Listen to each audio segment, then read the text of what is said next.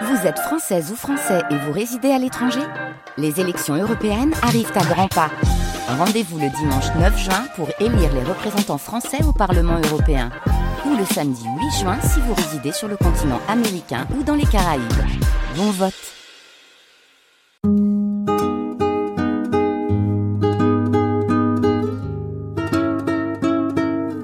Les nuits de France Culture.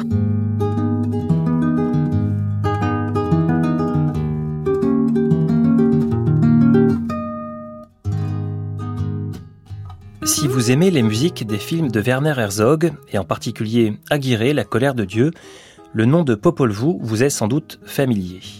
C'est en effet ce groupe de musique planante, dans la grande tradition des expérimentations des années 70, qui signe la bande-son de ce film, qui portait à l'écran l'expédition cauchemardesque et hallucinée d'un conquistador en quête de l'Eldorado. Eh bien, sachez que le nom de ce groupe ne doit rien au hasard, c'est une référence directe au passé précolombien de l'Amérique. En langue maya quiché, ces deux mots, Popol Vuh, désignent le livre des conseils. C'est un recueil de mythologie, de récits sur la création du monde, qui est considéré comme la Bible des anciens Mayas. En 1967, c'est l'ouvrage que choisit Miguel Ángel Asturias pour le livre de chevet de Jean-Vincent Bréchignac. L'émission que voici est le deuxième volet de cette série de cinq, un volet dans lequel le poète et diplomate guatémaltèque évoque en quelques mots un épisode de son histoire personnelle, sa rencontre avec l'ethnologue Georges Reynaud, traducteur du Popol Vuh. Les lectures de l'ouvrage en français sont de Gianni Esposito. Première diffusion de cette émission le 13 juin 1967.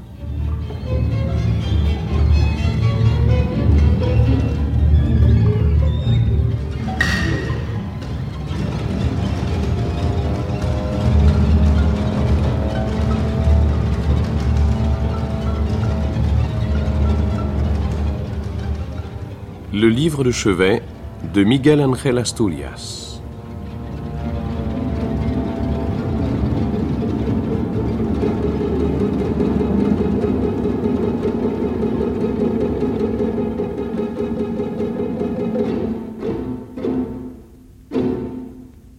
Miguel Ángel Asturias, avant de vous demander une justification de votre choix, la Bible de Maya, je vous questionnerai volontiers sur la période où vous avez vécu à Paris dans une petite chambre d'hôtel d'étudiants place de la Sorbonne. De cette époque, je me souviens que la première fois que je suis arrivé au cours de professeur Reynaud, en rentrant dans la salle de conférence, j'ai vu que le professeur Reynaud me regardait, me regardait tout le temps, il me parlait, mais il me regardait. Et à la fin de la leçon, il est venu et il m'a dit, vous, Maya, par ma figure, n'est-ce pas? Et moi, je lui ai dit, oui, je suis Maya, je suis du Guatemala. Ah, il a été très content, il m'a pris par les bras, il m'a dit, venez, venez, on va prendre un taxi. Il m'a amené chez lui, de côté de la place de la Bastille. Nous sommes arrivés, nous sommes montés deux étages dans sa maison, et il est arrivé avec moi, même à la cuisine, il a dit à sa femme, tu vois, voilà un vrai Maya. Il existe le Maya.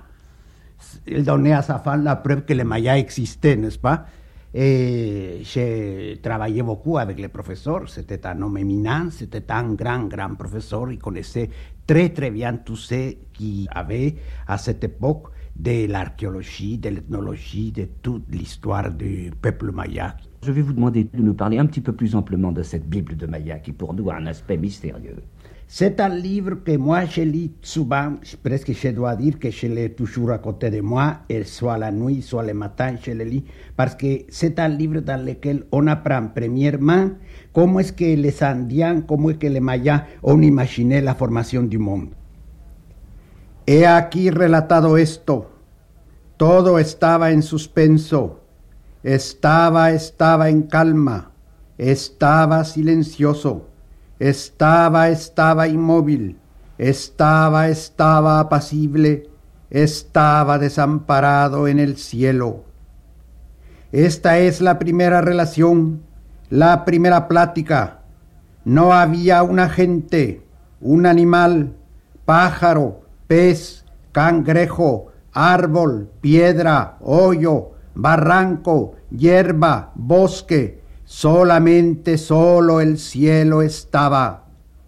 No mostraba su faz la tierra. Voici le récit de comment tout était en suspens, tout calme, tout immobile, tout paisible, tout silencieux, tout vide, au ciel, sur la terre.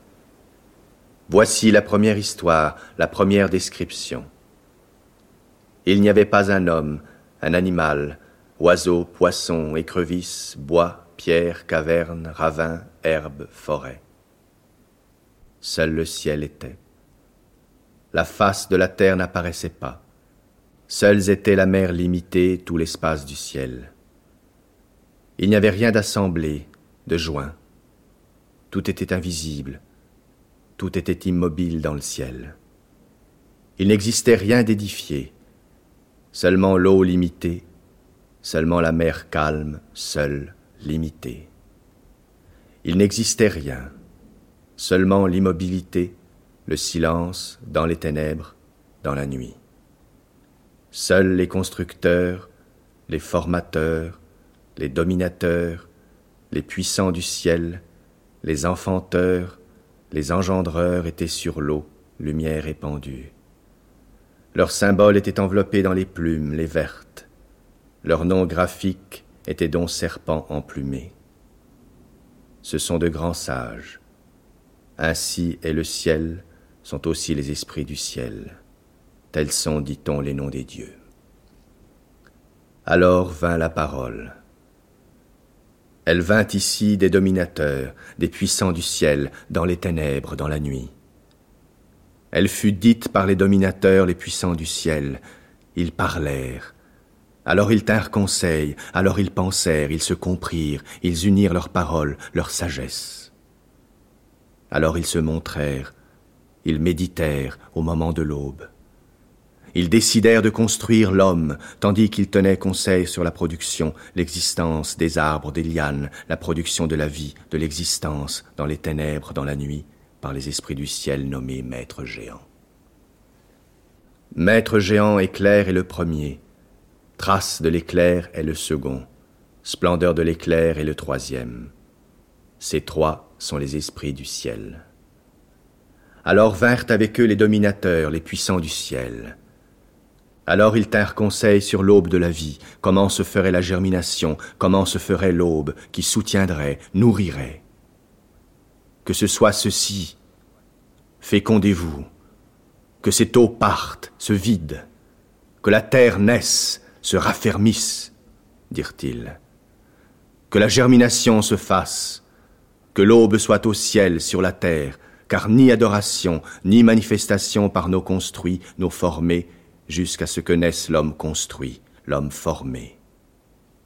Ainsi ils parlèrent, ce par quoi naquit la terre. Telle fut en vérité la naissance de la terre existante. Terre, dirent-ils, et aussitôt elle naquit.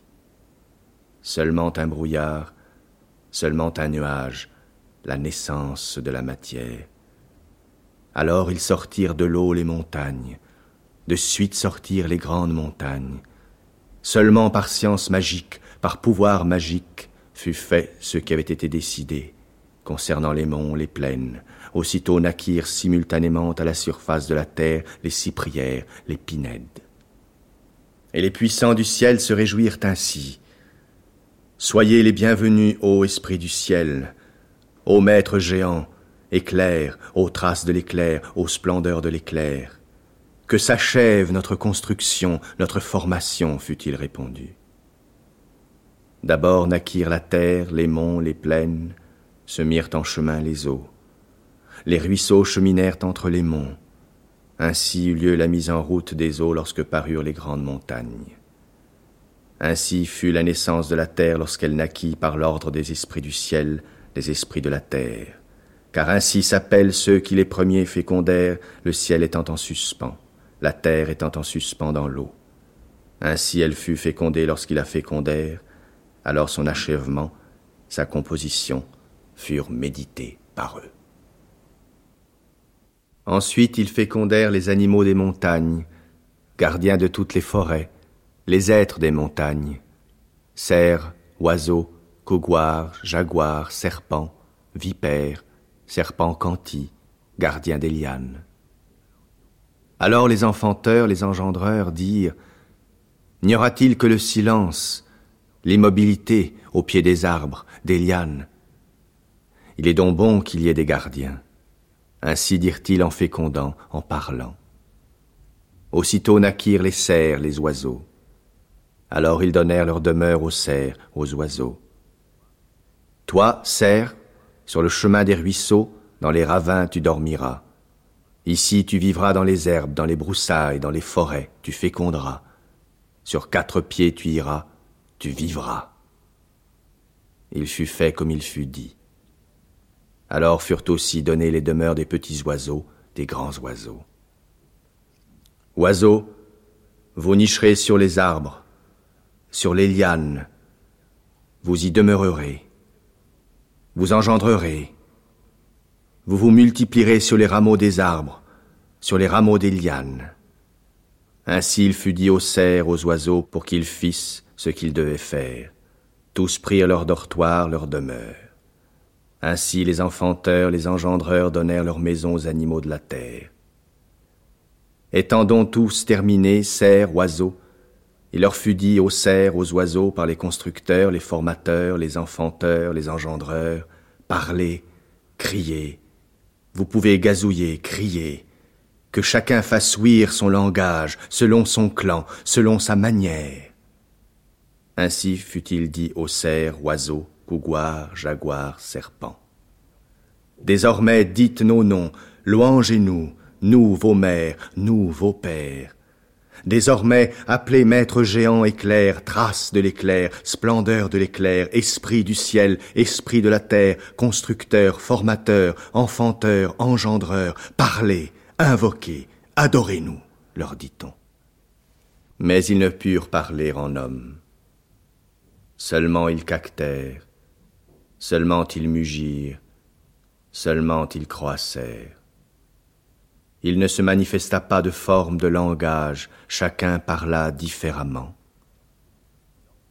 Lorsque les constructeurs, les formateurs, entendirent leurs paroles impuissantes, ils s'entredirent, ils n'ont pu dire nos noms à nous, les constructeurs, les formateurs.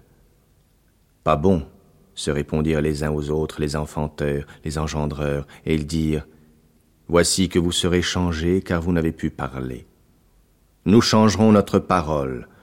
Votre nourriture, votre alimentation, vos dortoirs, vos demeures, vous les aurez, ce seront les ravins, les forêts.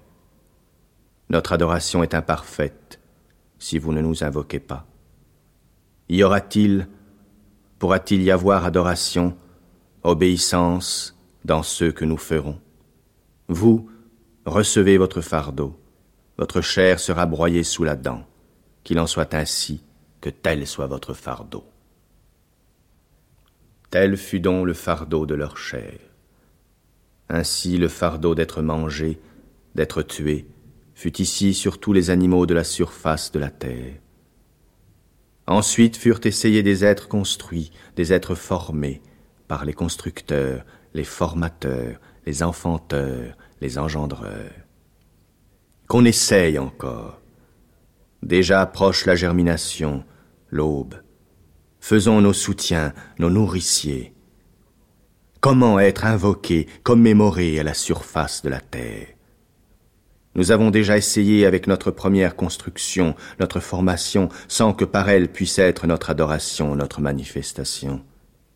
Essayons donc de faire d'obéissants, de respectueux soutiens, nourriciers, dirent-ils. Alors fut la construction, la formation.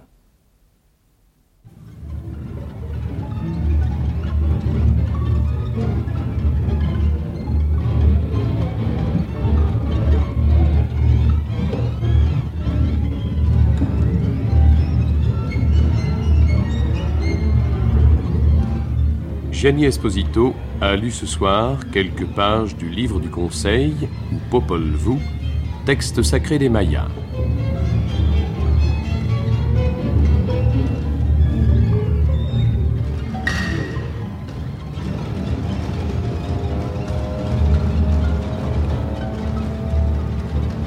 Le livre de chevet de Miguel Ángel Asturias. C'était une émission de Jean-Vincent Bréchignac. Assistante de production, Janine Antoine.